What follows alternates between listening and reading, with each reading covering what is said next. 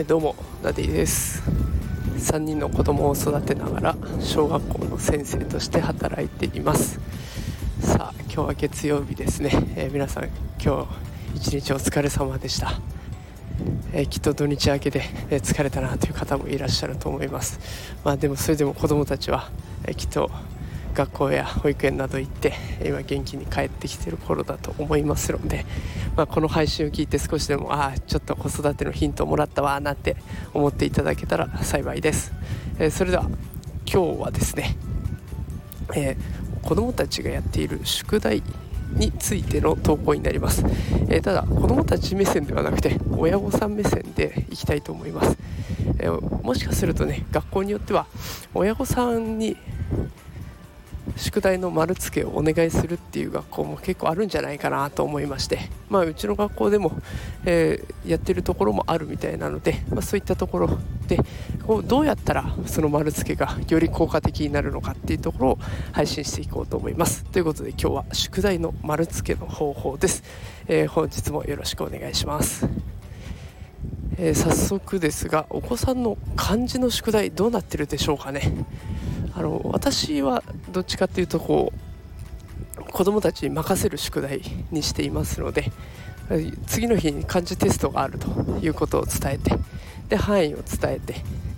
でそうすると子どもたちがあじゃあここは勉強しなきゃなとなってくるので、まあ、それについて子どもたちに、まあ、ここからここまでの範囲だから、まあ、最低1回は自分でプレテストをやってみなさいと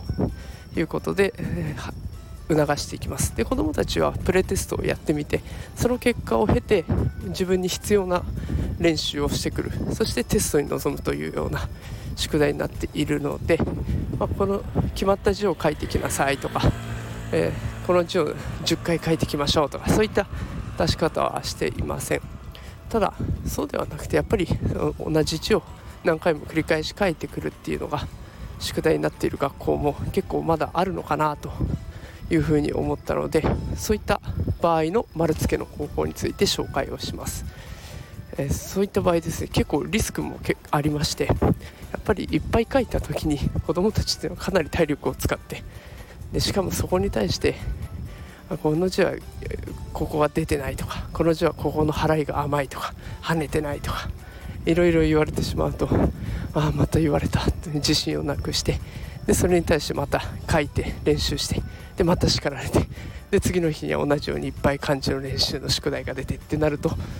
やっぱりどうしても漢字を書くとか漢字の練習っていうことが嫌いになってくるしそもそも勉強自体も嫌いになってくるという悪いサイクルになってしまいます。